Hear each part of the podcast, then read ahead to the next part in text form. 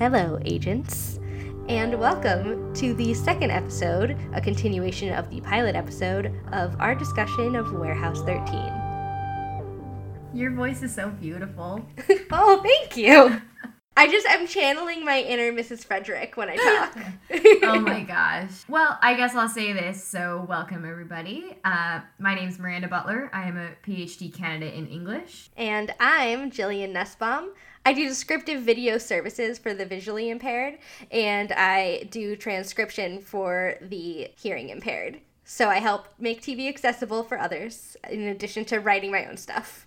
We talked so much and got so much good stuff last time that we have split our episode in two. So in our episode one oh one A, we had two actor spotlights. And in this episode, we have mostly informal segments, but we do have one very special, slightly different but slightly related segment to start off with, and that would be writer appreciation. My favorite subject. Okay, so this is an interesting situation because normally you just see written by and you see a name, or if it's two people, that's called a writing team. This one is created by Jane Espenson and D. Brent Mote. The teleplay is by D. Brent Mote and Jane and someone called David Simkins. And the story is by Jane Espenson and D. Brent Mote. That's a lot of different parts, which tells me the concept was created by Jane and Brent, and then the actual writing, the teleplay, was done by those two and David Simkins, and then the story, the overall idea of how everything works tied into creation, is Jane Espenson and D. Brent Mote. What's really interesting is that it makes sense for me personally that Jane Espenson, who wrote for Buffy, Firefly, Angel, Battlestar Galactica, like, anything that's good, she's been involved in it. It's great. And then David Simkins wrote on Charmed, Dark Angel, Dresden Files, Human Target, contemporary shows with Buffy and the year she was on it. Same sort of sci-fi world, which makes sense to me. But D. Brent Mote, the co-creator, his career goes back to nineteen ninety-four, and he worked on Doctor Quinn Medicine Woman, was the highest profile thing I saw. But I... I don't understand how we got into contact with these two people and, like, did this thing. I'm confused but intrigued. But also the most interesting part of this to me is that the showrunner of this show is someone named Jack Kenny, who is a wonderful show creator, really contributes, as we go on, to the look and feel of the show. Um, I suspect contributes a lot to the idea of it as a queer icon show, because he himself is a queer man who is married to his husband, but he's not involved at all in the pilot. Like, he is listed on sixty-three of the sixty-four episodes, I mean, of the show, but not on the pilot. So, por qué? So that's, that's what I have about writer appreciation. It's a little more detailed than I expected going into it, and than I usually get from a pilot. We left off with the extended introduction that ends with the big zoom out showing you how big the warehouse is and getting the title Warehouse thirteen. And then we kind of cut to Artie offering what I described as a techno-babbly explanation of the artifacts housed in the warehouse. For some vaguely Einsteinian reason, they have energy that gives them special and potentially dangerous powers. They can be neutralized with purple goo, and we don't really know much more about what that is. It doesn't matter. It's just the mythos of the show that that's how it works. And then they tuck away the artifacts in this top secret, again, vaguely government secret location in South Dakota. Yes. I, I did want to say something about the purple before we move on. Please do. Okay. Going forward, I have a theory about what may be happening with vis- visually in the show, because certain shows have a certain look about them. Like, everything on U S A Network is kind of looks like a, an ad out of Tommy Bahama or something. Everything's very bright. Everything on the C W looks like a glossy teen magazine. It yeah. just has a look and feel. Um, this show, its visuals I can't categorize in such a broad way, but I will say I've noticed two important colors arise. purple seems to be the color of safety. Uh, the gloves are purple. The glue is purple. The goo, not glue. um, and then there's, I know, and then there's like a purple wall where Artie like talks to uh, the portrait in that secret room. And relatedly, orange is the color of like the need of safety. Almost warning. Like when you see him and Leena for the first time, they're both wearing orange, like in that scene together when they're watching Pete and Myka leave. They wear, you know, the orange safety. Oh, the vests. Yeah, thank you. And so I'm I'm just interested to see how those might continue to be a thing. Amazing um, observation. So as we get this, like I said, a technobabble explanation, and if you're not familiar with the word technobabble, I associate it with Doctor Who. It's a trope in science fiction that when you need to explain something science fictional, you just kind of throw out some science-y sounding words.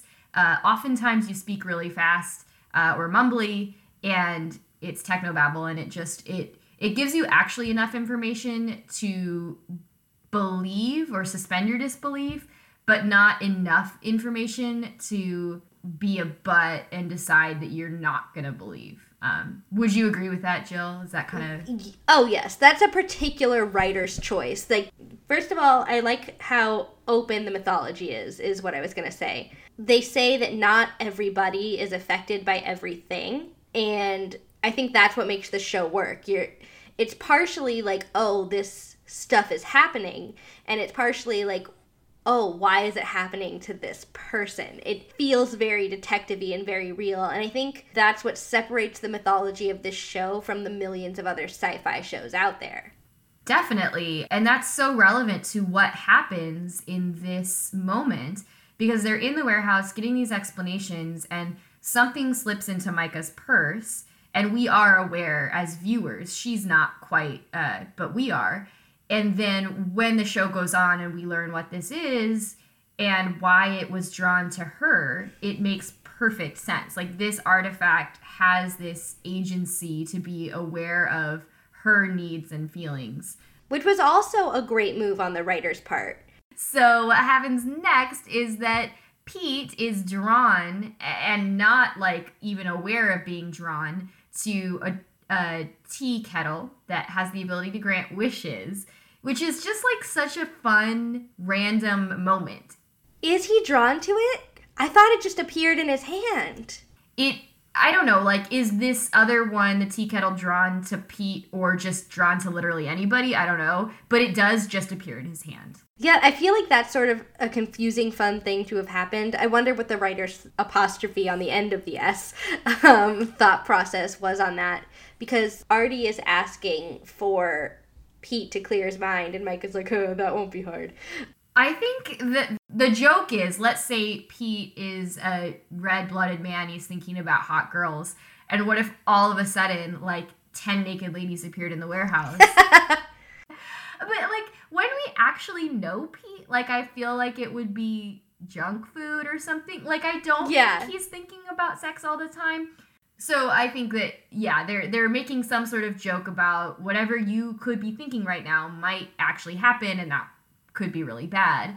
So he, to his credit and for his characterization, is like, okay, and nothing happens. Like, he has mental control. Man, if you told me to stop thinking, I would start thinking so much more. I would, like, it would be the worst. So I think that he is very, like we've already talked about, he's very in tune, he's very self-aware, and he's actually much more stable in a in a mature, emotionally intelligent way than the previous characterizations of him as a goofy guy would lead you to believe.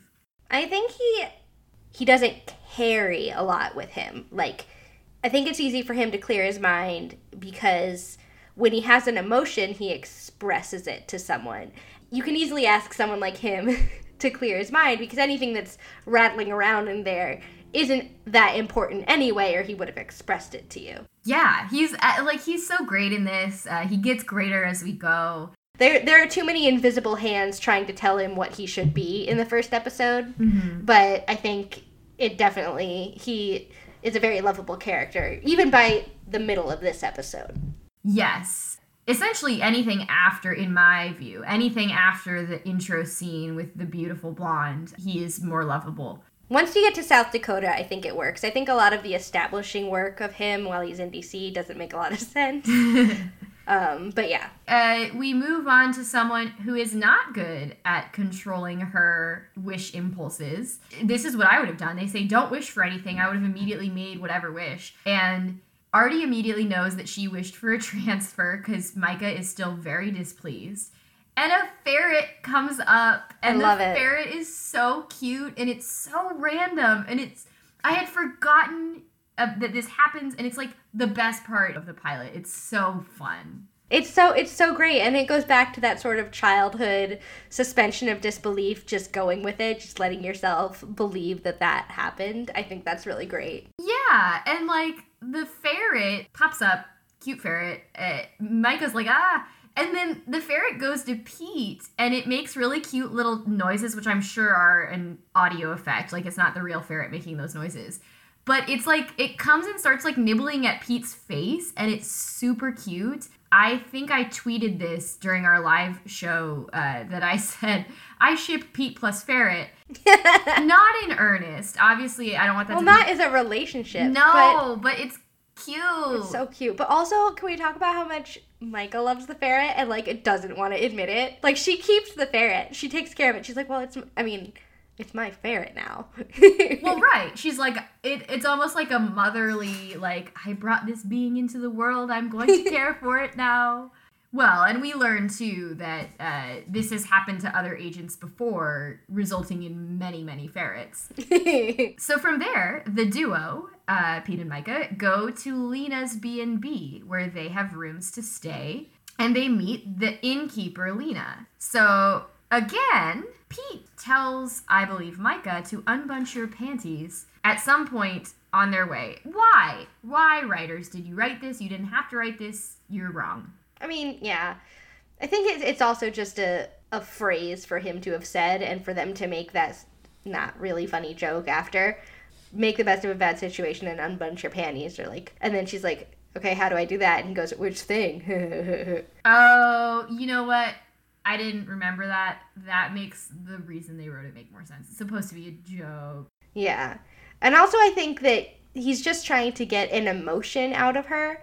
He knows that he can annoy her, hmm. and when she gets annoyed, she can make a snappy joke. So I think he's just trying to pull something out of her because she's being very walled off right now, which isn't my favorite way to have introduced her. I love Myka, but she clearly isn't this straight-laced, perfect person with, like, no emotions, and she's super serious on the job because she did clearly just get out of a relationship. You know, you have to have some level of intimacy with a coworker in order for that to happen. She, I think we're seeing her at a moment in time when she is particularly closed off, but that isn't really representative of who she is as a fully realized person. So, our introduction to Leena, I have a problem with. I love Leena, and I think she is a beautiful woman, but we get an introduction to her from behind with a lot of angles on her hips, I would say in a sexualizing way. And that's like as she comes in, like she's in this spaghetti strap dress, or is that later she's in it? I think she wears it the whole first series of scenes we meet her. Yeah. But I think she has like a sweater on at some point. I don't know. I think she has a sweater on at some point too, but we get a great, I think, subtle moment in the acting where Myka kind of storms by and Leena is obviously put off by Micah's, we learn, aura is kind of what Leena sees. Myka is frustrated. She doesn't like this job transfer. She's carrying her ferret. But at the same time, there's an interaction between Leena and Pete that Jillian and I talked about at length when we watched it.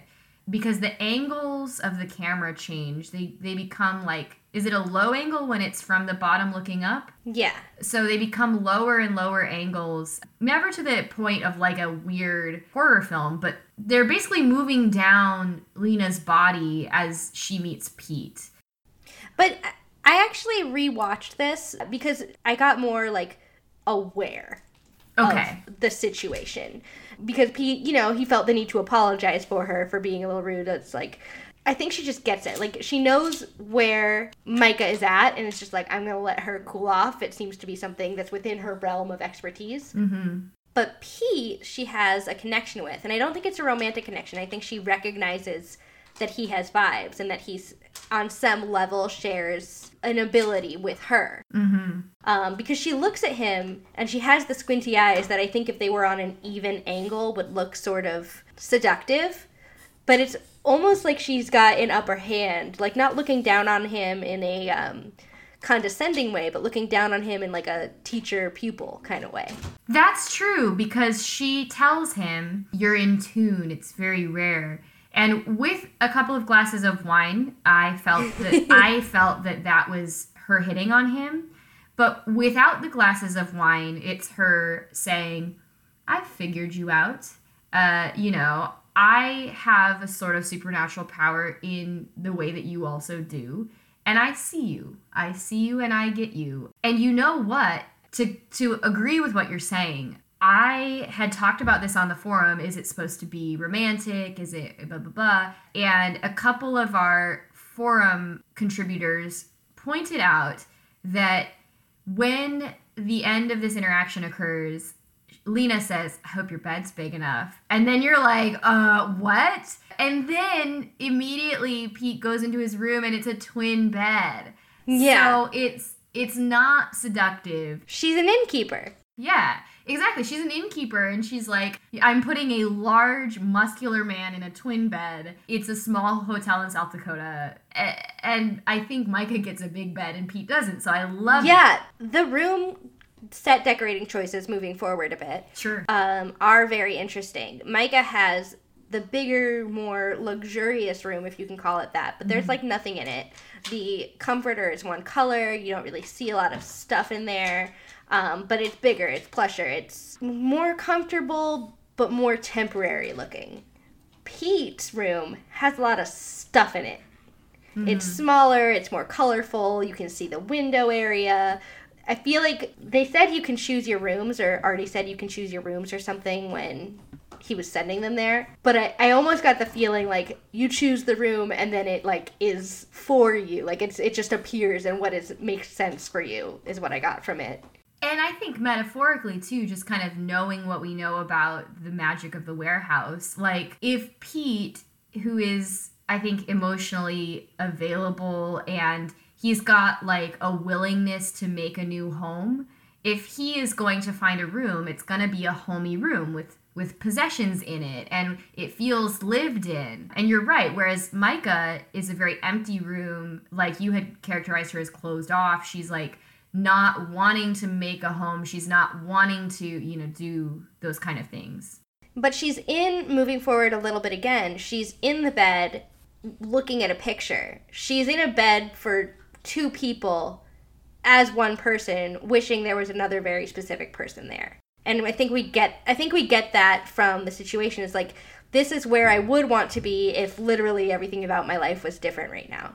And that makes sense too, because kind of going back to Pete, you know, he might have had a hookup buddy or somebody, but he doesn't have a significant other, and we don't get the feeling that he is desperately lonely in need of a significant other. And so, yeah, he's got a little twin bed, and he's gonna make his life. Yeah.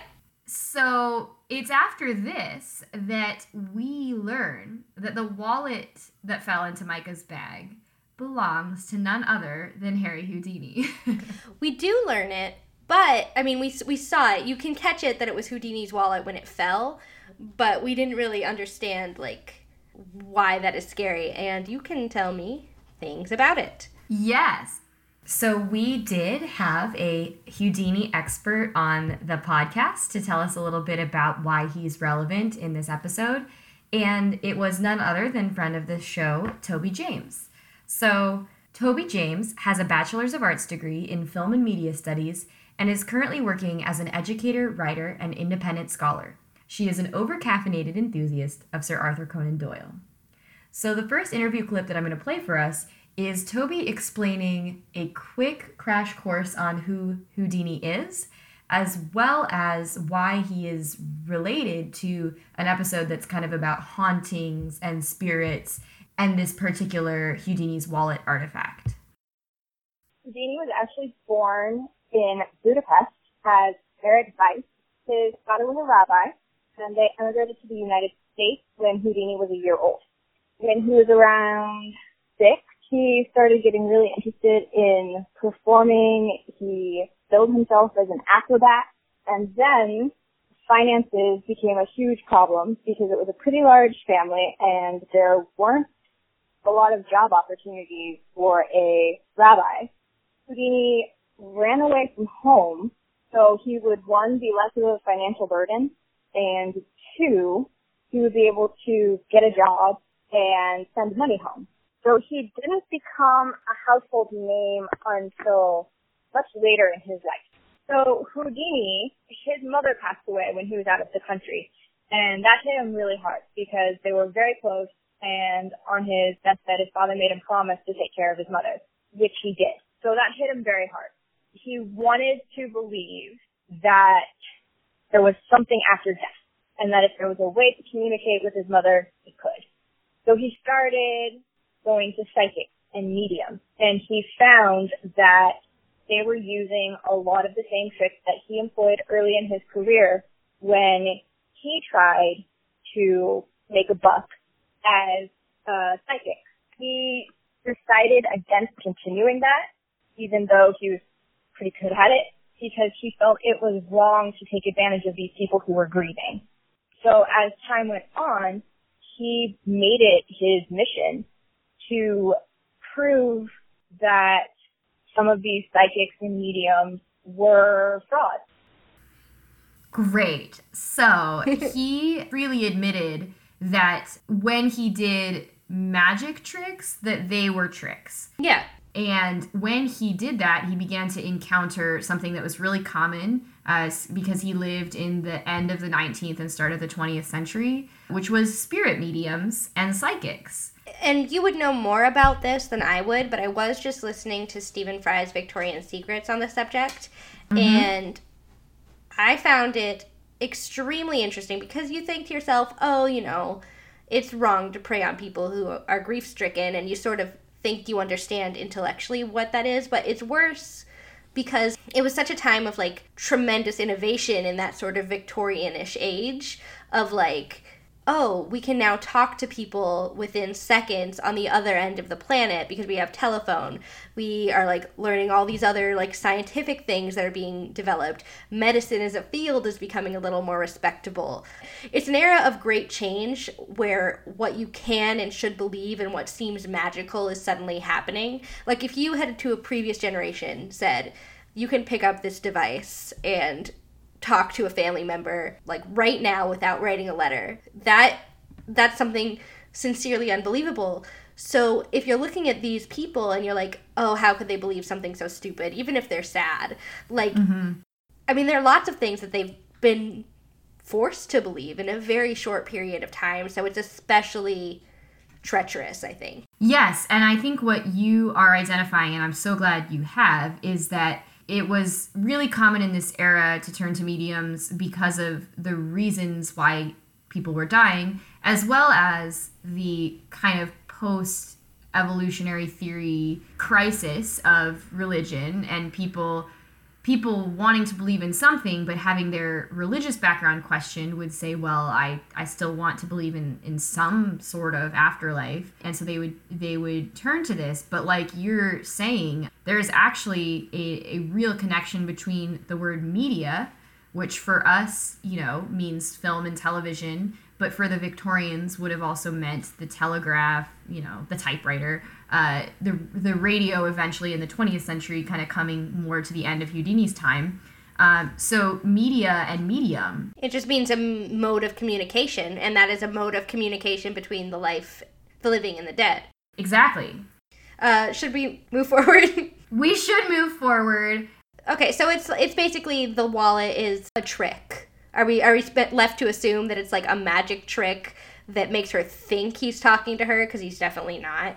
Well, this is this is a totally up to the viewer's interpretation. And Toby and I talked about this at the end of our interview because she's a big fan of the show. Uh, so she actually could relate her knowledge of Houdini to this episode. I think there there are two ways we can analyze this. The first is that Houdini really wanted to believe. He wanted to believe so much that he and Beth, his wife, came up with a code that he would communicate to her from beyond the grave if ever a medium were able to communicate with his spirit. So when he died, and get this, Houdini died on October thirty-first. Every year on the anniversary of his death, Beth would have a seance. And there was a prize for anyone who actually could channel his spirit. And when she never heard the code, she never heard the words that she wanted to hear, after ten years, she finally called it quits and said that, you know, ten years is long enough to wait for any man. And the secret code they came up with that she never heard was two words, Roosevelt and believe. The second word, believe, would have been spelled out in a secret code that they created using their own private stage language. That's amazing. I was just going to ask about the first word. Are you saying Roosevelt? Is that a name? Is it a special? So Roosevelt held special meaning to them. It's believed that it was the song that she performed on stage when they met. That's really sweet, actually. Um, before we forget, and you had said that there were two possible readings, and I don't want to miss the second one. Oh, right. So my first reading is because he really wanted to believe and really hoped that there was something after death and he'd be able to communicate with Beth after he died, or she'd be able to communicate to him. And the reason this is my personal reading of this is because in the episode, we hear the sort of projection of Sam say, "Hey, Bunny," which was his nickname for Myka. And it's kind of like their code. For my second reading is that Houdini put so much of his time and energy in the last years of his life into debunking spiritualism that the energy absorbed by the wallet became a manifestation of spiritualism. I found this mysterious voice, this guy, very creepy. Uh, some of the forum posts agreed and some disagreed. Some explained, I think, a little better that Myka is unsettled. That doesn't mean that he is evil. It means that she is freaked out. Yeah, I think it gets sort of to the heart of what Houdini's problem is with it. You miss a loved one, you wish you could have them back as they were and just continue as if they hadn't died, but it's extremely unwelcome to pretend as if they're not dead.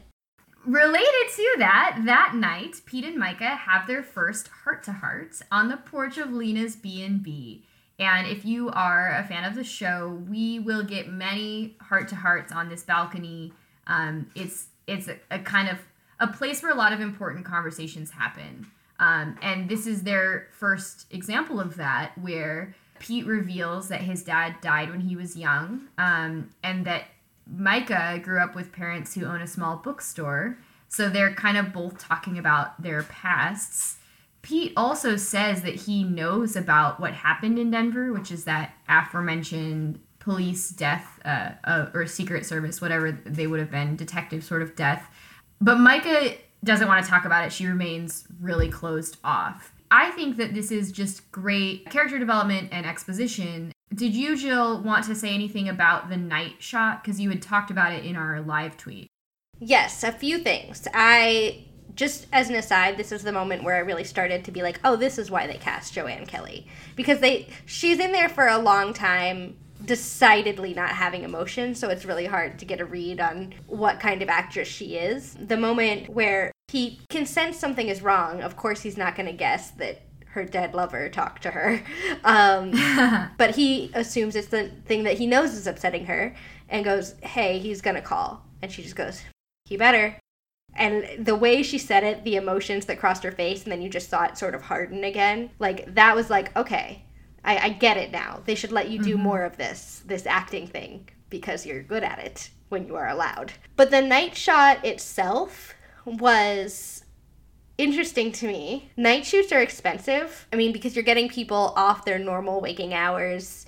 It's you have to spend more money to light it, to make it look good. Like, there's a lot going on. And an outdoor night shoot, especially when you are actually having to deal with an actual outdoor light scenario, is it's it's more expensive, essentially, than just mm-hmm. filming during the day. So between that shot and the huge expansive C G I shot of the warehouse, that's that's sort of very much how pilots work. Pilots are meant to be in ex- like the best episode of a series as an example for like the rest of what that series is supposed to be. So they tend to get a bigger budget than normal so that they can really show you what they intend, which we can talk about a little later, is interesting because the pilot doesn't represent a lot of what happens. Absolutely. Um, I just want to agree with what you've said about Joanne Kelly, because her skill set is being vulnerable and showing emotion with her face. And once we get to see her do that, I love that you said this is why we have Joanne Kelly. This is the part of her character she was cast to do. We, I also just have this note. She looks great in the moonlight. She does. She does. uh, cut to Artie is making some kind of Criminal Minds bulletin board. And he's also using the computer to discover something. It's unclear at this point. Um, but this is kind of where the second part of the story, some other movement of the story, begins to occur. Because something is wrong in Iowa. We're about halfway through the T V episode, and we don't know yet, but we're about to get a kind of new problem that the characters have to address. Yeah, because, I mean, it all sounds kind of interesting. There are all these magical objects, including Pandora's box, by the way, just, like, chilling in the warehouse. But can I just make a complaint? Okay. They say Pandora's box is on aisle whatever. You know it's empty. That's not true. I know there's hope in the box. I know. In Greek mythology, hope is still in the box. And the whole point of that story, it depends on who you ask. And there's different Greek historians um, who have different accounts of the myth. But, like, whatever. The point is, I know. They, they are super cynical, and I want people to not be cynical and know that not only is hope still in the box, hope is forever trapped in the box, so that even when you have all the crap in the world, you still always have hope. So please keep talking, Jillian. I'm very sorry. Something's wrong in Iowa. He wants them to investigate. Oh, he gives them, like, taser-y guns. The Teslas! Yeah. Sorry, Those I are excited. Fun. No, you're allowed to. He's he's great. He also didn't fare well mental health-wise. As a lot of that era of engineers and inventors ended in a similar fashion. Um... So we are talking about this as if it's just a given that everyone knows A, about Nikola Tesla, and B, about his history of mental health, which for Jill is super important because she does mental health work and um, even has a YouTube channel called Next Good Thing um, for people with anxiety and depression and P T S D, especially young adults, to go and get help. So you should go check out youtube.com slash next good thing so that Jillian can give you uh, practical advice if you're struggling with anything. But a little bit about Nikola Tesla for now. And then someday in a future episode, we will have a scholar who can give us specific, you know, artifact relevant facts. But yeah, Nikola Tesla, the brilliant inventor, we would know him for sort of the inventions related to electricity, but it was his alternating current system that made a lot of the history of electronics possible. But despite his brilliance as a late nineteenth, early twentieth century inventor, he struggled with a lot of symptoms, which included both like visual and auditory hallucinations, insomnia, um, obsessive compulsive symptoms. Uh, so he really had a genius mind that was tremendously troubled. Which I think is an interesting parallel to the internally tormented Artie. Just saying. Just he's very sad. He's a very sad character so far. Well, can I add, too? So they are being sent, Pete and Myka are being sent to investigate. And it's the James Bond moment of Artie giving them their gadgets. One is this gun. So that's the first uh, thing. But the second thing is what he calls the Farnsworth. Uh, it's, yes. It's like a little video communicator. Uh, do you have something to say about this? I have things to say about it because she said something like two-way video communication, and I was like, boy, do I have a surprise for you about the next few years of phone technology. Right? two thousand nine, it was like, we all had those, uh, like, T-Mobile flip phones, you know? And yeah, iPhones, like, existed, but they were, like, for your lawyer relatives, and they didn't have video chat yet. Yeah, uh, and, and that's amazing because it's not that old of a show, but it is old enough. But I do want to make a quick shout out here, and I might include a clip even. If you are interested in the person that these are named for, uh, he's a real historical person named Philo T. Farnsworth. And he is a brilliant and sadly forgotten creator, uh, inventor of history. Uh, the best recommendation that I could give you is a ten-minute YouTube video, and it's by Jessica Farnsworth, his great-granddaughter. My name is Jessica, and I'm proud to be the great-granddaughter of both Philo T. Farnsworth and Alma Pem Farnsworth. In nineteen twenty, at the age of fourteen, while harrowing a field behind a team of horses, he had a revelation. If he could train an electron to do what horses were doing and go to the end of a row, turn around, and start over, he could send pictures through the air. You should absolutely watch this. I will post links to it online. Uh, you know, it's just so cool that this young woman wants to tell this story. And she also interviews Philo T. Farnsworth's wife, who Philo T. Farnsworth had passed away at the time of the, the video, but uh, his widow was still alive. And she has these brilliant memories of basically the, the rundown is Philo T. Farnsworth invented live television before... Before people were ever broadcasting live television, he created a scientifically particular way to do it. I am not qualified to tell you why his way was different, but it was very effective. And the the video with Jessica tells you all about how exciting this was. And then World War Two came, and all of the technology, all of everything, you know, people's priorities in science and technology shifted.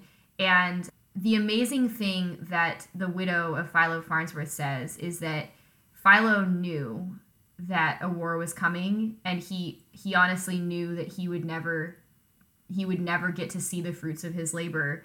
I think the best part of the Farnsworth as a communicator in Warehouse thirteen is that it calls attention to this amazing story and makes you want to research who this person is. And it's also like totally genuine and amazing to think that if World War Two had not interrupted Farnsworth's practice, it's totally possible that, like Artie suggests, these two-way communicators could have been a real historical artifact. Anyway, Leena, the innkeeper, reveals that she found a stowaway in Micah's room and holds up the wallet, which, if you're observant, we learned was Houdini's wallet, with, like, it's a pair of tongs or something.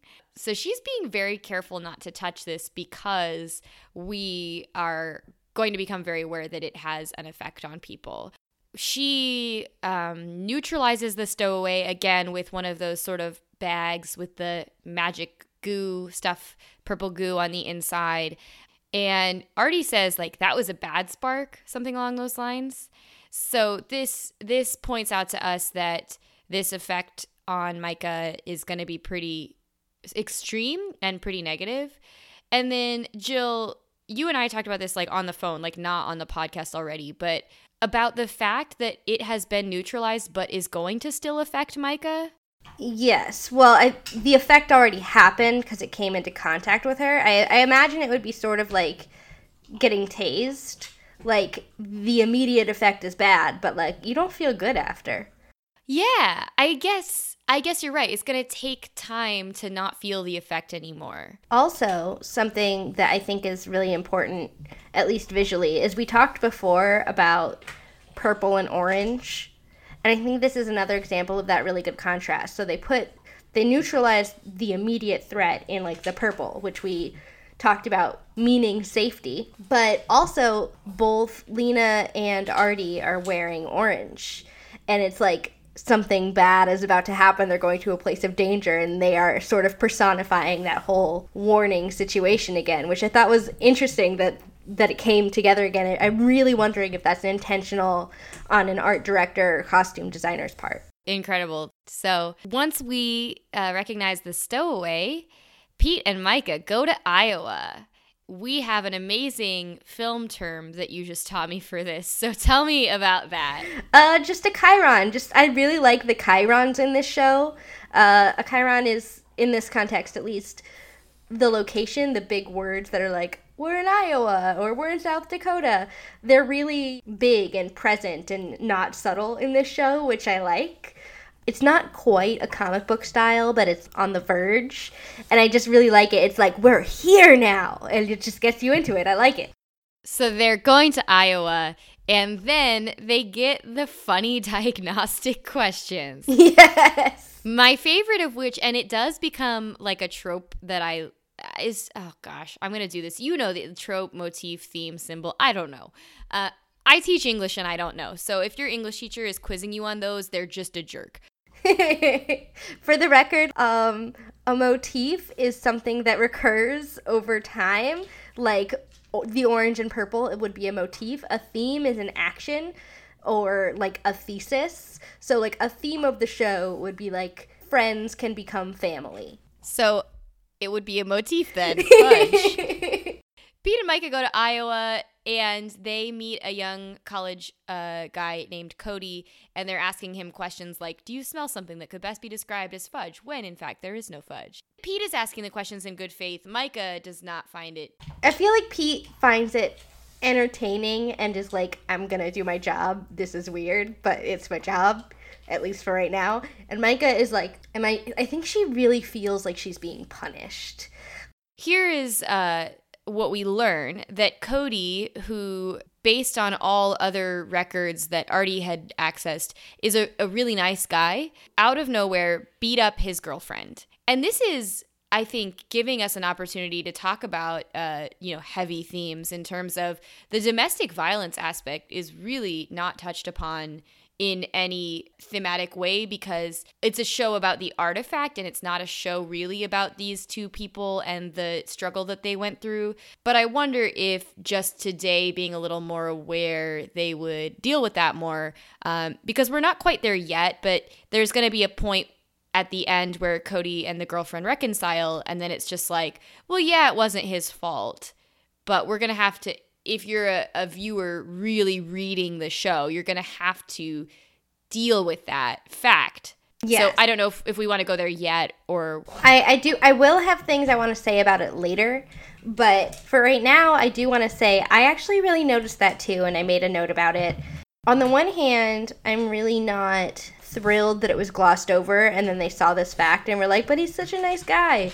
But on the other hand, I'm really happy that it's sort of a perfect time capsule of not just that era of television, but that era of thought. Mm-hmm. I think at some point, I think it's the sheriff or, you know, one of the people who works in the office who says, did the F B I come out for every case among battery among college students, like sort of flippantly? And they're like, no, but we're here for this one. And I think that is actually fair, very accurate to the situation even now on a lot of college campuses, but especially back then. College campuses, they're just not safe places for women a lot of the time. And a lot of this does happen, and I think that results in the law enforcement communities surrounding colleges and universities being sort of dismissive and flippant about it. That's so thoughtful. I, I don't know the right word for it. It's it's such a good reflection on exactly, yes. Because two thousand nine, um, absolutely, that is what our college experience was like. People got burgled, people got assaulted, people got sexually assaulted, and it was just like your risk that you take, which is like not acceptable. And yet... yeah, you just have to take that risk if you're a woman going to college, and yet, you know, it was totally accurate. So thank you for mentioning that. And I will transition this to the girlfriend because we get her name, and her name is Emily. And I just want to make a little shout out right here because we know Jane Espenson was the creator of this show. We know Jane is a like humanist and a linguist and a writer and a reader and so great. She might not have done this, but someone did it, and I'm going to say it was her. Has a character uh, whose last name is Dickinson and a character whose name is Emily in the same episode, and it can't be an accident. I want to believe it's Jane, too. Emily Dickinson is too famous for that to be an accident. And the last name Dickinson, yeah, it's like an uh, you know, an English last name, but it is not common enough that that's just a mistake, you know? Yes. So just like a super subtle and I think super relevant to Warehouse thirteen reference that this show is always deeply embedded in not just pop culture traditions or science fiction traditions, but also literary traditions and historical traditions. It's amazing. So hats off to you, Jane. We love you. Come on the show. So we're talking about Emily. Cody, who's being interrogated, starts speaking Italian, and it gets really demon possession-y. Pete luckily gets a vibe just in time to throw Myka down, and they kind of escape the wrath of demon possession-y Cody. This is, I feel, like Myka is starting to be unable to explain things. The strength that he demonstrated was not normal, and she says also that they felt, like, hot.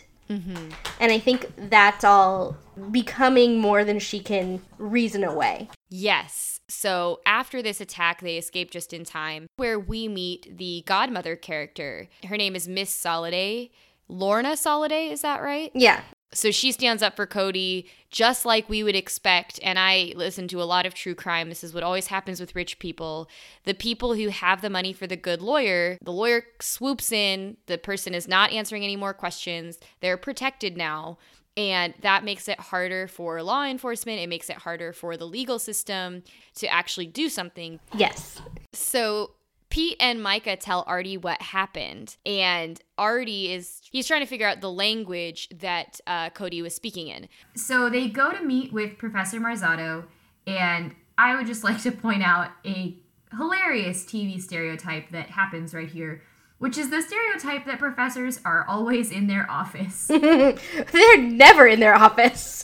But conveniently, Professor Marzotto is there. He says that the Italian that Cody spoke means, if people knew the reasons for my fear, they'd be able to understand my pain. And this goes to the question that Jill asked, is the Italian really that hard to read? First of all, the professor points out that it's hard. It's a fifteenth century dialect, like a very highbrow, fancy Italian, uh, not like what what is, uh, what's the great word? V, starts with a V, ver, nope. Uh, blah, blah, blah, blah, blah, blah. Vernacular. It's not a vernacular Italian, it's a highbrow Italian. And second of all, I took a semester of Italian, and the only word I recognized was si, which means if. So, in my opinion, the Italian is pretty hard. He says, Professor Marzotto, that he doesn't really know much about this, but Myka knows something is up. She gets her Sherlock Holmes on, and surely enough, when we cut to them leaving Professor Marzotto's office, we see that he gets out a secret book and makes a secret phone call, so... I think this would be the perfect time to recognize that this is the Journal of Lucrezia Borgia, and we had an incredible scholar on the show to talk to us about Lucrezia, so... Let's introduce her. Our second artifact expert today is Doctor C L Fletcher. Catherine Fletcher from Swansea University in Wales is a historian of Renaissance and early modern Europe with an expertise in the Tudors, Medici, and Borgias. She has worked on television programs that include the B B C Two series Wolf Hall and the B B C Arts film The Renaissance Prince. She makes regular contributions to radio programs such as B B C Radio three's Free Thinking and was named twenty fifteen's B B C New Generation Thinker. So the first question that I asked her was, who is Lucrezia Borgia? And the second question that I asked her is, what would a person like Lucrezia be afraid of, um, because that quote from the journal is obviously supposed to be really meaningful and suggest to us a really deep pain and fear uh, that we would like to figure out what it is. So the Borgias are a family that are most famous for um, the role of two of them as Pope. Um, now, the first one of those is the guy you probably haven't heard of. He's Calixtus the Third, and he was Pope from fourteen fifty-five to fourteen fifty-eight. The one most people have heard of is Alexander the Sixth, who was Pope from fourteen ninety-two to fifteen oh three, and he was, his original name is Rodrigo Borgia. Now, the Borgias are a family that come from Spain, but Rodrigo actually grows up for most of his life in Italy. And he becomes a cardinal in a church, and a very senior cardinal, with the patronage of um, Uncle Calixtus. Now, Lucretia, um, or Lucrezia, if you want to give, it, give her the Italian pronunciation, um, I mean, either is fine, she's often anglicised. Um, Lucretia is the illegitimate daughter of Alexander the Sixth, in fact, one of quite a number of illegitimate children. And this is where we really get into the Borgia myth, because these guys are absolutely demonised subsequently. Indeed, even during their own time, when um, Alexander's in power, they're not popular with everybody, but I think they get perhaps unfairly demonised in subsequent years. And Lucrezia, who goes through three different dynastic marriages, really particularly gets it in the neck. I think any woman in her position is going to be something of a political pawn. She's obliged to marry for her family interests. That's very much what's expected.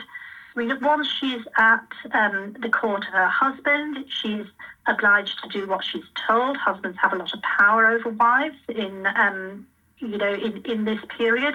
Now, she can um, try and exercise, you know, some influence, but particularly, I mean, one thing, the interesting thing about Lucrezia is that she's around still for quite a long time, sixteen years after her father dies and is Pope no more. And for most of those sixteen years, her brother's out of power, she's really on her own. And so she doesn't have her natal family to go back to to protect her.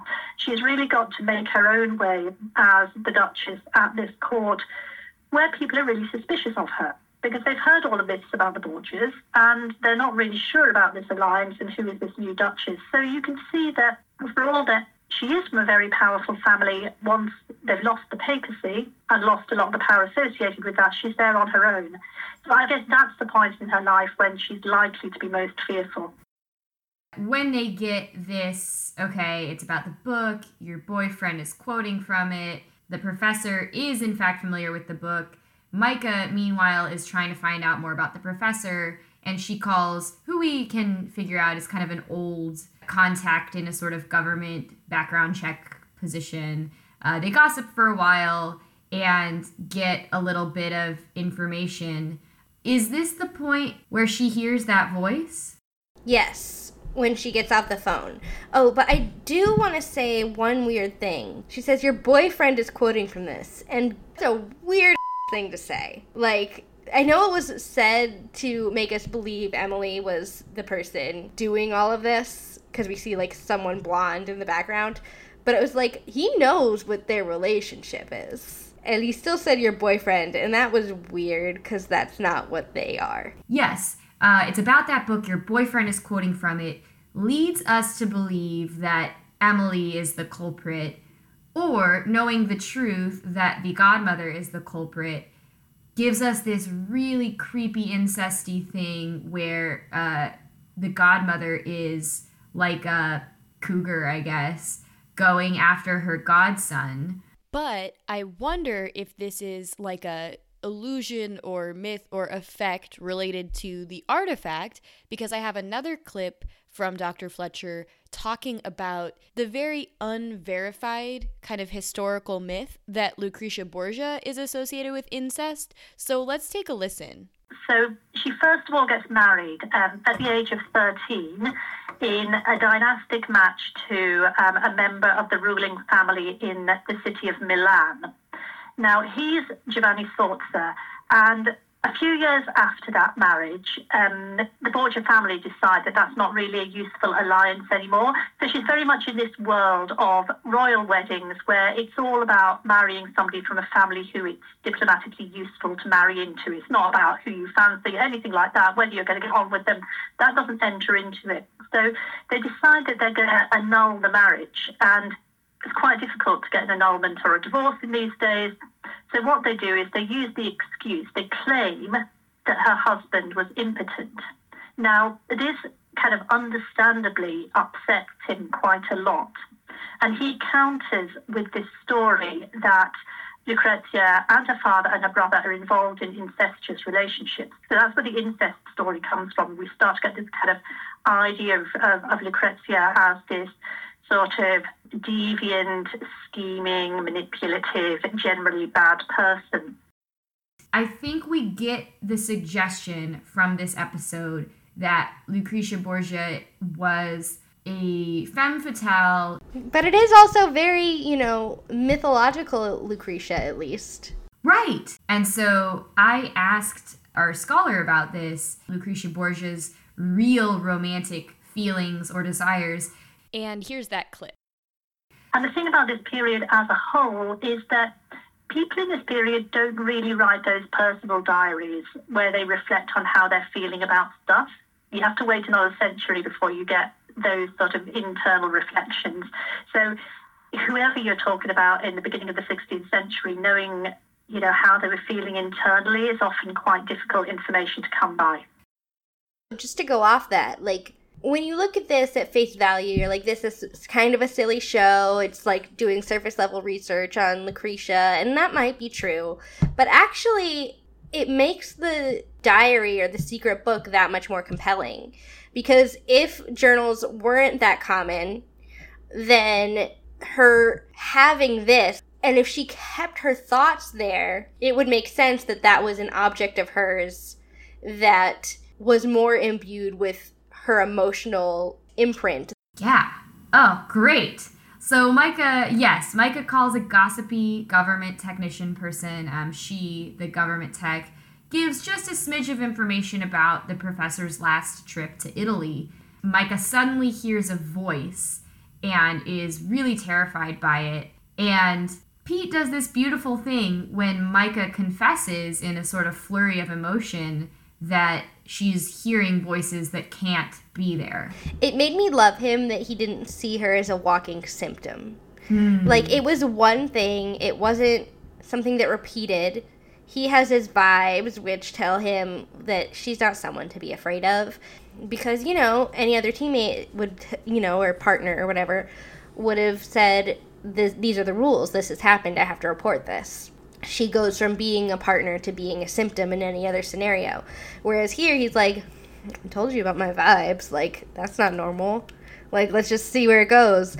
And it's like, you haven't done anything based on this information. You haven't tried to hide the information from me. So, you know, we're partners. Let's be partners.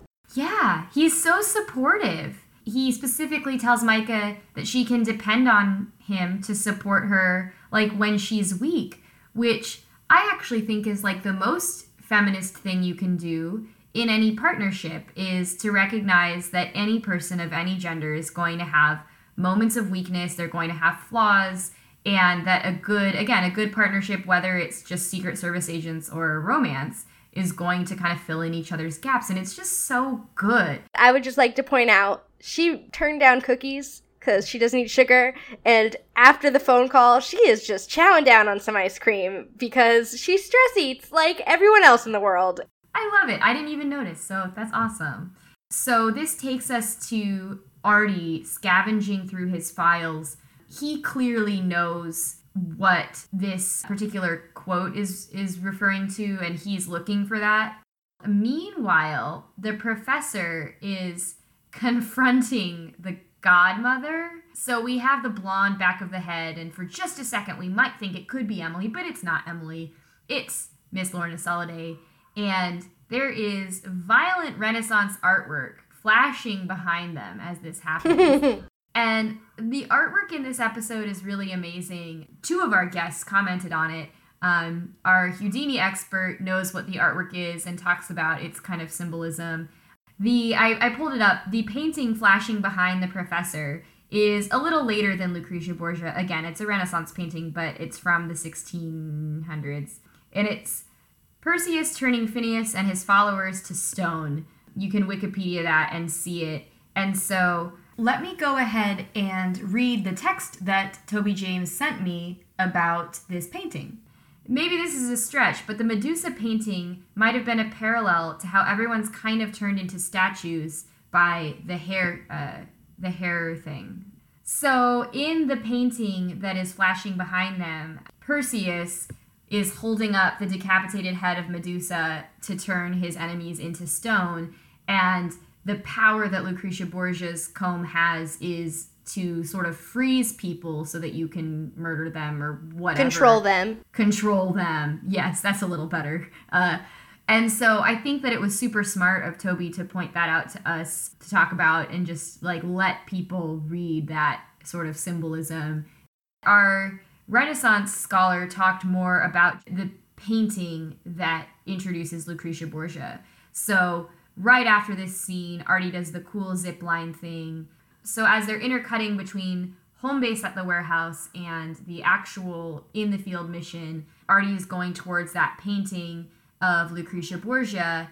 And first of all, the painting of Lucrezia Borgia is not a real historical painting of Lucrezia Borgia. It is a painting of the Roman Lucrezia. Wikipedia says, an ancient Roman woman whose fate played a vital role in the transition from the Roman kingdom to the Roman Republic. Her suicide after having been raped by an Etruscan king's son was the immediate cause of the anti-monarchist rebellion that overthrew the monarchy. That's right. That's not um, that's not a portrait of, of Lucrezia Borgia. I mean, actually, we are... Um, it's difficult to find any def- absolutely definitive portrait of Lucrezia Borgia. There are various images that are possibly her, probably her. I mean, we have this idea that she's got that, that she's got blonde hair, um, but beyond that, it's quite difficult to pin down what exactly she looks like. But of course, that picture and um, the Roman um, Lucrezia obviously is often portrayed in portraits. Um, in, in sort of mythological paintings in quite salacious ways, because the big story about, about that Lucrezia is her um, about her rape and then subsequent suicide.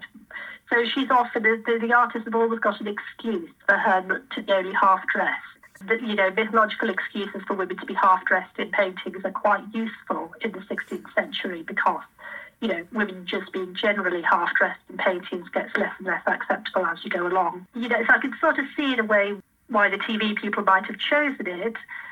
And I think that, you know, one of the issues with making T V about any historical figure is that you very, very, very rarely have all the information about their visual surroundings that you need. So you have to make those um, judgments about, we're going to put in this painting instead, we're going to use that, you know, another image in a more symbolic way, we're going to treat some of the history metaphorically rather than absolutely literally. Um, and You know, anybody, I've done a bit of historical advising for T V, and you always get into those conversations about, well, we don't know. I think sometimes the important thing is to try and be clear about how much license there has been taken with stories of the past. And, but the good thing about it is that more and more people who are bothered about knowing what really happened can quite easily check up on which of the bits that they're watching on screen really happened and didn't. So, you know, I, I think I'm, I'm fairly relaxed about it. And I think, you know, the past provides all sorts of material with which people can tell stories. So choosing a person whose name was Lucrezia and who did experience violence and the sort of political struggles of being an objectified upper-class woman is not a failure at all, but really something creative licensee that makes a thoughtful kind of parallel reading for people who would know enough art history to know that. Also, I would like to say a couple things. First of all, back to that purple theme of safety, that back room wall, the back wall of that room where the painting is, is purple. And then just going back a little bit, we don't have to linger on it, but like, you're an academic, and he says in that scene that he just took the book out of Italy, which, like, that's not how protocol is. That's that's bad professoring. Bad professor. Oh, absolutely. So, yes, good point. Because he took that book out of Italy, let me say. The manuscript reading room in any library where you would encounter such a thing sometimes doesn't even let you wear a sweater because they're afraid you're going to like tear a corner off of a manuscript and put it in your pocket. The fact that you smuggled an entire book is very unlikely. Yeah, that was a little weird to me. I mean, I suppose like nothing... One thing about the open mythology of the show is, like, nothing is impossible. It's possible that even though he isn't the target, the direct target of the artifact, like, maybe it bewitched him. So as we talked about, there's kind of two things happening really quickly intercut. Pete and Myka interview Emily. All I wrote about that is that she works at a bakery that has not sold a lot of bread today. It's just a bakery with so much bread on the counter behind her. And, as Pete noticed... cookies. Yeah. Uh, so I like that we do at least get to see Emily. Emily has a name. She's not just like a faceless victim. Artie finds the painting that we mentioned of Lucrezia Borgia and tells her, I know your pain. Trust me. He's so sad, man.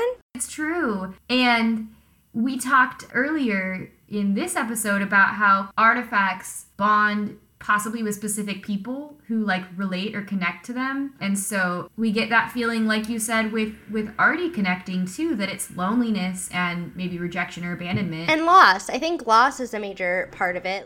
Yes. And so let's move on because something really bad happens. Yes! Right after these kind of intercut scenes of figuring out that it's this uh, Lucrezia Borgia object, Pete starts getting a vibe, and they rush around this corner, and it's Professor Marzotto. He covers himself in gas and lights himself on fire. That's extreme. It's really scary, yeah. And it's really serious all of a sudden. Yeah, but it does go to the theme of burning. Yeah, so in the period, burning is actually typically associated with um, the death penalty for heretics. So people who have transgressed in terms of religion um, are, well, for example, might be hung and then their bodies burnt. But burning it kind of is the punishment that goes together with religious deviance, if you like. The actual murders that are associated with the Borgias tend not to be that type of execution. But most of the sort of private political murders that the Borgias are involved in involve stabbing, strangulation, there are allegations of poison. Really, for somebody in Lucrezia's position, your weapon of choice would probably be poison. So burning people probably looks good on the T V screen, more dramatic perhaps than poisoning, but it's not necessarily accurate from a point of view of how people did their political assassinations. So I think this is more thematic. I'm glad it's thematic um, and that the, the burning comes up again and that we asked Doctor Fletcher about it. So this is actually a great transition. I'm not quite sure if this is where it happens, but they are like, okay, Professor Marzotto has burned himself to death. Something is seriously up. We've got to go back to his office.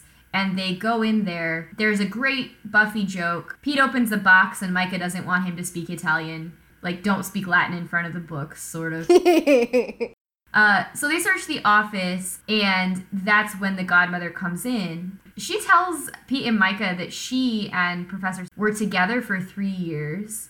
She also tells them that Emily broke the professor's heart and Cody's heart. I don't think that's true. That's not true, right? Soliday is casting blame on Emily uh, and kind of making up this story because she... She's jealous and she's casting doubt on other women.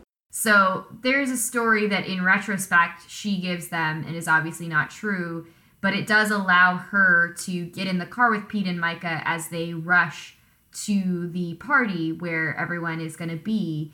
And it's only when they're in the car that Pete gets another vibe and we kind of zoom in on this comb in her hair. Pete realizes they need to pull over, but it's too late. Just as they're about to do it, they get into this epic car crash. So talking again, you may be able to have some comments here about pilots and like effects budgets. This crash is is I think way over budget for anything else we see this season. Oh yeah, that was really well done. They they put money into that.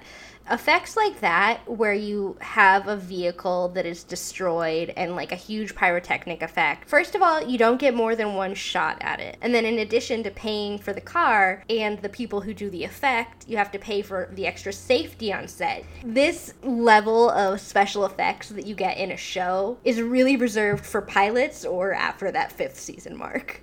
So perfect. Good transition away from the crash and back to Myka's interaction with this artifact. So before she wakes up, she wakes up in a hospital, and it's a weird, foggy dream scene where we finally see the person, Sam, who we've heard about. Myka lost her partner. She was also romantically involved with this man. Here's how I described him. Low angle, with Captain America hair and creepy eyes. People on our forums told me they don't think he's that creepy, but it's just, we get the, the music and the effects of something being amiss, and I think it's it's not Sam. We learn that he's benevolent and really loves Myka, but just because we're supposed to be getting the feeling that this is not really happening, I think the effects give us a little creepiness. Also, I think it's an uncanny valley issue because he's so beautiful, like just in terms of symmetry. Like he's a very symmetrical, perfect looking person that it doesn't seem real. I found him very ugly, but I guess I'm wrong. Well, I just mean like he looked like a Ken doll and not a person, which isn't attractive. Like he's so attractive, he's not attractive. And we are maybe supposed to question whether he is benevolent or not. But weirdly, I don't think it's either. I think it, it conjures up the emotion. Oh, yeah. And, like, I think the thing about artifacts is that they're not necessarily good or bad. They just have a power. Mm-hmm.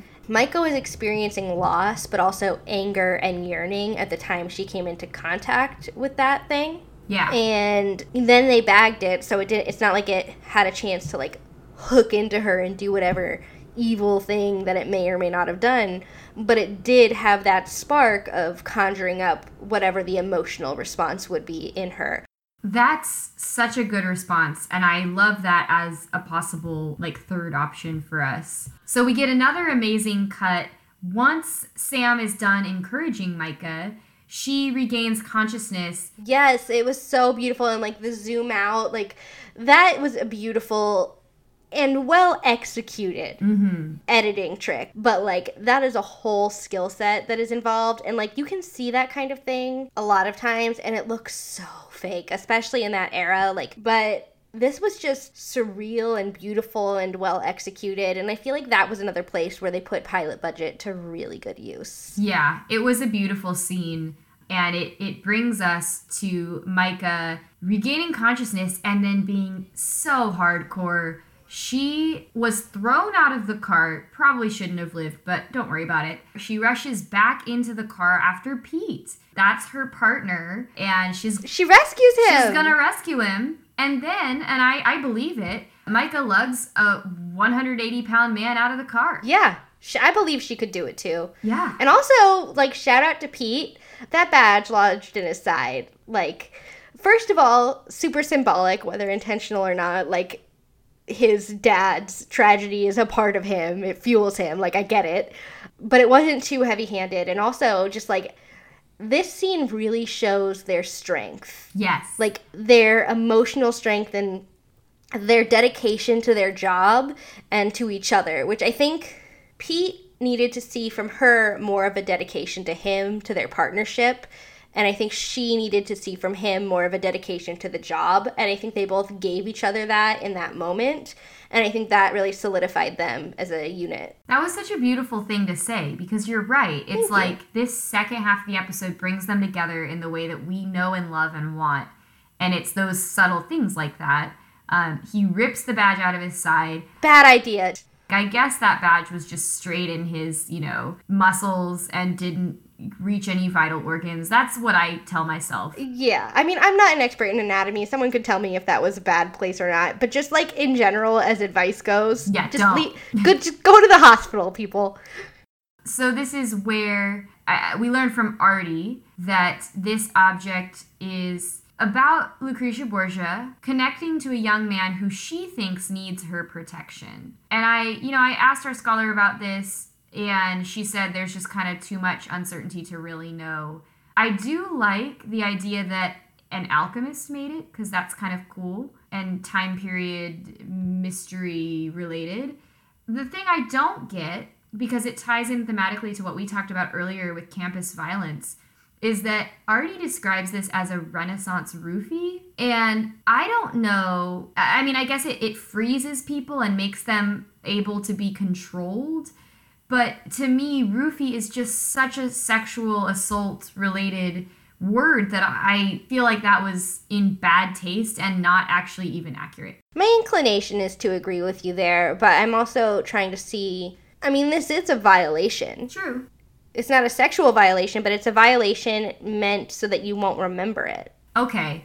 I still think it's in bad taste. Right. I feel like this scene, more than any other, shows Artie's biggest character flaw and something really intriguing about him. He says, "Are you two all right?" Like, really worried, and then sort of sees that they're all right and then immediately moves on to, like, the objective at hand, which, like, is good in a time of crisis, and you don't want to spend too much time, like, on a time-sensitive issue like this. But I feel like this is his core issue. Like, he cares deeply about people but brushes past their feelings and needs in order to pursue a larger goal. And then if and when something happens to those around him, he just dissolves into self-loathing and blame because he should have been focused on something else. And I think that, like, is a huge source of what his pain is. And I think this is one of the first places where we actually see it. Yes. So this takes us to the party. In yes. our live watch, I guess we had too much wine. Oh, we had so we had too much. I get it now. I get what happened. We we were really confused in our live watch. I'm sorry. It makes perfect sense. Um, who knows what happened in our collective brain that we share. Uh, so yeah. Best friend telepathy. No, it's fine. There's a party. It's a Renaissance vaguely themed party. The party for the play. It's like the, the rap party. Yeah. The play is done and now they're partying, which is a thing that definitely happens. We see Emily and Cody. We don't get their dialogue, but they're kind of making up, which again is nice. And based on the information we have, we are supposed to believe that Cody was not at all in control of his body. And when he uh, attacked her, it wasn't really him. And so I would like to to go back to that domestic violence thing that we mentioned just briefly before and finish out our segment that I call Heavy Themes, which is Cody apologizes to Emily. She seems willing to forgive him if he has the information that this was supernatural and not really him. That makes the most sense. But if we, let's think of some real world equivalents, like you were drunk or under the influence and then you did something you wouldn't normally do. That does not excuse violence ever. It makes people prone to violence that may not normally be. But I think if we made a real-world thematic parallel to Cody's actions, it has a very damaging connotation for Emily forgiving him. I, I know. I have two thoughts on the matter. The first one is I don't think a kiss has to mean that you're back together. I think it might have just been an expression of that emotion that was never resolved successfully. I like that. Yeah, that that we could headcanon that they have way bigger conversations to come and that this is just their kind of initial coming back together to deal with this. Yeah, or or at least a thing that may or may not go anywhere, but that may be some attempt at closure. Right, because that's a perfect transition to what happens next, which is just as we're about to get the revolution revol- resolution between uh, Emily and Cody, Soliday grabs the brains of all the partygoers. And Pete and Myka arrive just in time to not get zapped by her comb, which is convenient, but it, it ends up, I think, being a really exciting climax, so... I think it makes sense. It's not like they can get there before everything bad happens, but they do know where she is likely to go. And I also would like to point out that Myka wholeheartedly believes Pete at this time. Yeah. From the moment of the car accident onward, like... I think that that he's like, this was a comb. And she's like, I guess a comb is causing mayhem. Like, whereas before, I think she would have been like, it's a comb. I can't do anything because it's a comb. I think you're absolutely right. And that that's how this all comes together so nicely in the end, is that Pete is working, I mean, with the help of Artie and everything, but is working to figure out what's going on. And Myka trusts him to, to lead the charge. They kind of partner up this plan such that Pete kind of confronts all of the brain zapped party goers, and there's a great shot where they all just turn to look at him. Uh, it's really creepy and, and perfect. But his reaction is so funny. You can see on his face that he's like, this is creepy, but I'm gonna move on. Like, but it comes together perfectly. And while Pete is confronting all of these people, Cody picks up Emily, sort of bridal carry, and he's ready to throw her into the bonfire. And that goes to our discussion with Doctor Fletcher again about fire being the punishment for heretics. Um, and heresy is like a religious, uh, what's the word? It's a word for when you have a religious state or set of laws that codify your existence and you break from that religious law. Yes, and I think that there there could be a million metaphors we would make for this punishment for heretics, because we see regret from Professor Marzotto about bringing the artifact out of Italy and disrupting the natural order of things, which in terms of like the history of science is very, very salient, because the idea scientifically in, in this time period, Renaissance time period, is that there was a natural order to things. And then moving all the way into the eighteenth century, the idea that you could figure out the natural order and that you could use religion to help you understand, like, God made humans the best and most smart.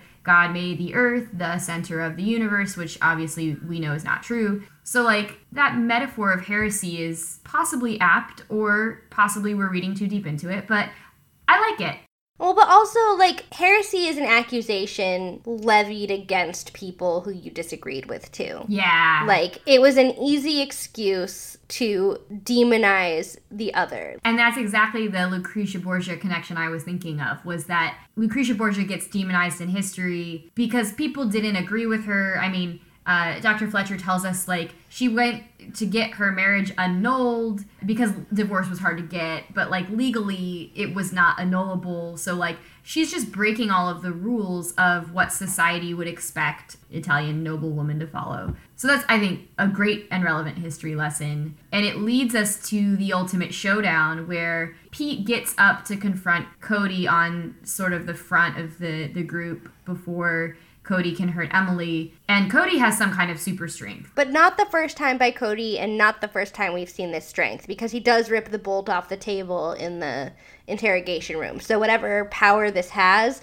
the cone gives her the power to control her enemies and strengthen the male under her protection, I think is what we can get from it. Oh, and that, yeah, that makes perfect sense thematically for what the object does, the artifact. Um, so...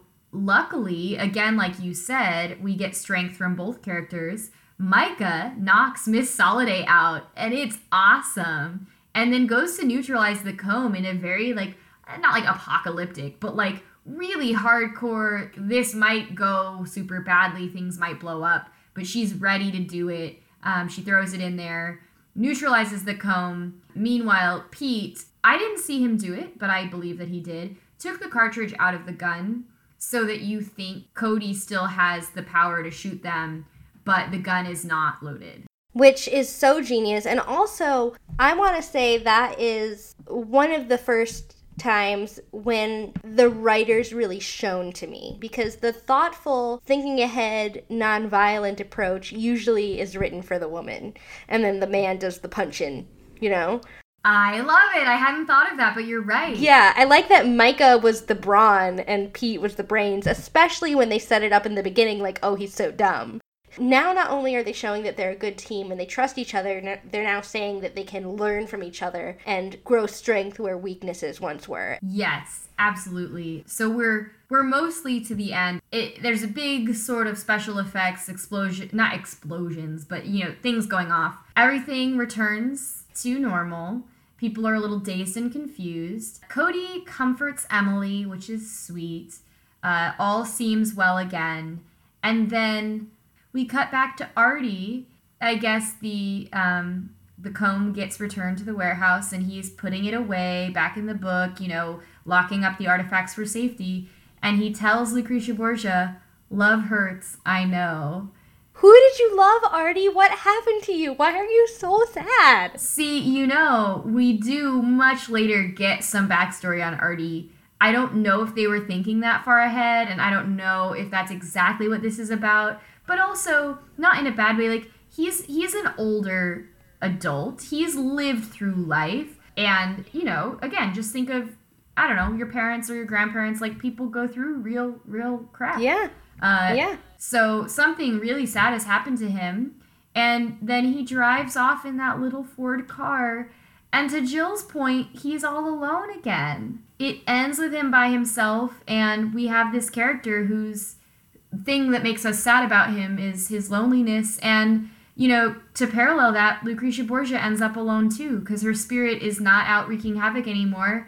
Now she's just got to sit in her painting and her book and be silent.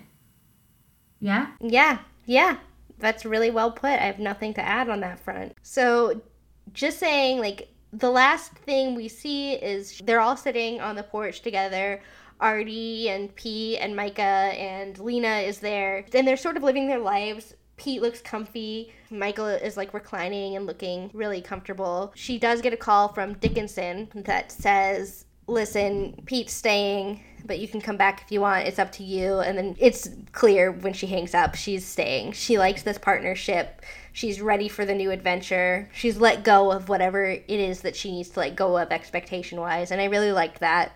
You see sort of, I don't know if Myka looks directly at the camera at the end, but she looks close enough to it, to us for it to be slightly unnerving. But it's a good transition from the first time we see her totally stone-faced, looking straight ahead, completely unemotional, to at the end. You can see just in her face how at home she feels and how safe she feels and how excited. And there's like a million emotions crossing her face that tell you she's ready for adventure. And it, it's a good arc. Yes, that's a perfect last look that, I guess, it gives us the feeling that now, like you said, the work of a pilot is, first of all, to set up everything for your regular episodes. But second of all, to show what an episode will look like. And even if this episode doesn't do that second thing, it has done the first. For the most part. Just while we're here, according to the pilot, this is a six-act structure, which means there are six commercial breaks. And there is no tag. A tag is sometimes a show will, like, sort of end. The storylines will be wrapped up, and then they'll go to commercial and come back. And there'll be, like, one scene and then the end credits. So that's interesting. And there's also not really a teaser or a cold open, which is the reverse of a tag. It's the thing that happens at the very beginning of an episode, and then it's, like, really short. It's like a scene or so, and then they show the opening titles. So we'd see Warehouse thirteen. This one, the act break happens, and then the main titles appear, which is a thing. So this is a super long episode. I wonder if it will continue to be a six-act structure or not, because that it's not like the show is written with a certain number of acts in mind and then they add commercials. The commercials are just dictated by the network. It's the structure the network says you have to have for a certain length of show. For an hour-long show, maybe you have six commercials or commercial breaks, and that you just have to deal with it. So this was a long episode, and it's really hard to tell in a situation like that if that's what we're going to get or something. Um, definitely, I think we'll get to the we'll get to the main titles quicker, but it might still be at the end of Act one we see the main titles, or we might get, you know, one of those cute, funny scenes, main titles, okay, then here's the story. So that's just something to keep an eye on, because part of the work of what a pilot does is to sort of show us what we're going to get every week, and this one definitely doesn't do that, but it's not, like, egregiously bad or anything. It's just something to keep an eye on. Perfect. Thank you for sharing your industry insights with us. Were there other last looks that you had written down? Because I don't have any. I just, I wrote down about Nora O'Brien because that was sad and I wanted to know more and then always forgot to look it up. So Nora O'Brien was a production executive for N B C. You know more about networks than I do because this is a sci-fi original series. It's part of a conglomerate, and uh, sci-fi belongs to N B C, which I don't know at the time if it was just N B C or N B C Universal, but it's now N B C Universal. Sure. So that makes sense. If she's a production executive for N B C, then she would be sort of involved or at least tangentially related to this. And so I have her credits up, and they're mostly post-production coordinator. Oh, interesting. Post-production is not as much of a studio thing. It, post-production is stuff like editing and like special effects, all that stuff. And there's a lot that goes on after something is filmed that comes together to make it look good. So it seems like that's where her expertise is. So particular shows that she's related to on IMDb are several sort of sci-fi in, in genre. So she is uh, credited on Outbreak, nineteen ninety-five, Creature, nineteen ninety-eight, The Outer Limits, two thousand, Starship Troopers, nineteen ninety-seven, and then The Outer Limits again uh, as a writer. Oh, wow. She she was working in things that do seem relevant to this. She would have been in a part of the network conglomerate. And then the article I saw about her death is really sad because she died unexpectedly while visiting the set of Parenthood, which I guess was a, an N B C show, and she was just doing her thing. And so there are multiple T V shows on IMDb that were dedicated to her because, you know, first of all, having she was fairly young. I think she was like maybe fifty. Yeah, so it looks like she was in her fifties, and I mean, essentially died doing what you love, which is which is what you would want, but but died working on an amazing, unrelated to Warehouse thirteen, but Parenthood is an amazing show. So yeah, kind of them to dedicate it, but quite sad. Super sad, but glad that she is remembered on a lot of things. So we, I guess, should dedicate this to her too. We will. She was very important, so we we recognize and remember you, Nora O'Brien, and thank you for your contributions to a bunch of important shows. Yeah. So before we go, we can end on a slightly lighter note, uh, which is an amazing clip that I did not have room for in the actual show, but I would count this as not a blooper, more of a deleted scene from our interview with the very generous Doctor Catherine Fletcher. So this was in response to a question that I asked about whether or not there was a different way of studying Lucrezia Borgia besides the scandalous history that we know her for. And this is what she had to say. What scholars are finding now with Lucrezia is that there's actually a lot more interesting stuff to say about her business dealings. And later in life, once she's settled in as Duchess of Ferrara, she's actually um, responsible for some quite significant projects in reclaiming land, so like reclaiming marshland, putting in drainage projects, um, setting up a mozzarella factory, I mean, a cheese factory, right? This is not what you typically associate with um, Renaissance women, with this kind of, you know, all these tales of murder and incest. We actually ought to be talking about cheese. And so in some ways, she's a lot more boring than you think. But in other ways, you know, this is interesting stuff in itself to see the extent of, you know, interest in business and enterprise that women could actually have in this period once they are married, they've had their children, um, they're in a position of power, and they can, they can set up and work on these projects. Nobody says, like, you know, there's, a, there's an article called, you know, Lucrezia Borgia, entrepreneur. And I just think, you know, Lucrezia Borgia's cheese factory is would be a great sitcom. You know, you can imagine. She's, you know, she's the boss, and all these kind of people are, you know, sitting around going, oh, you know, what's she going to say today?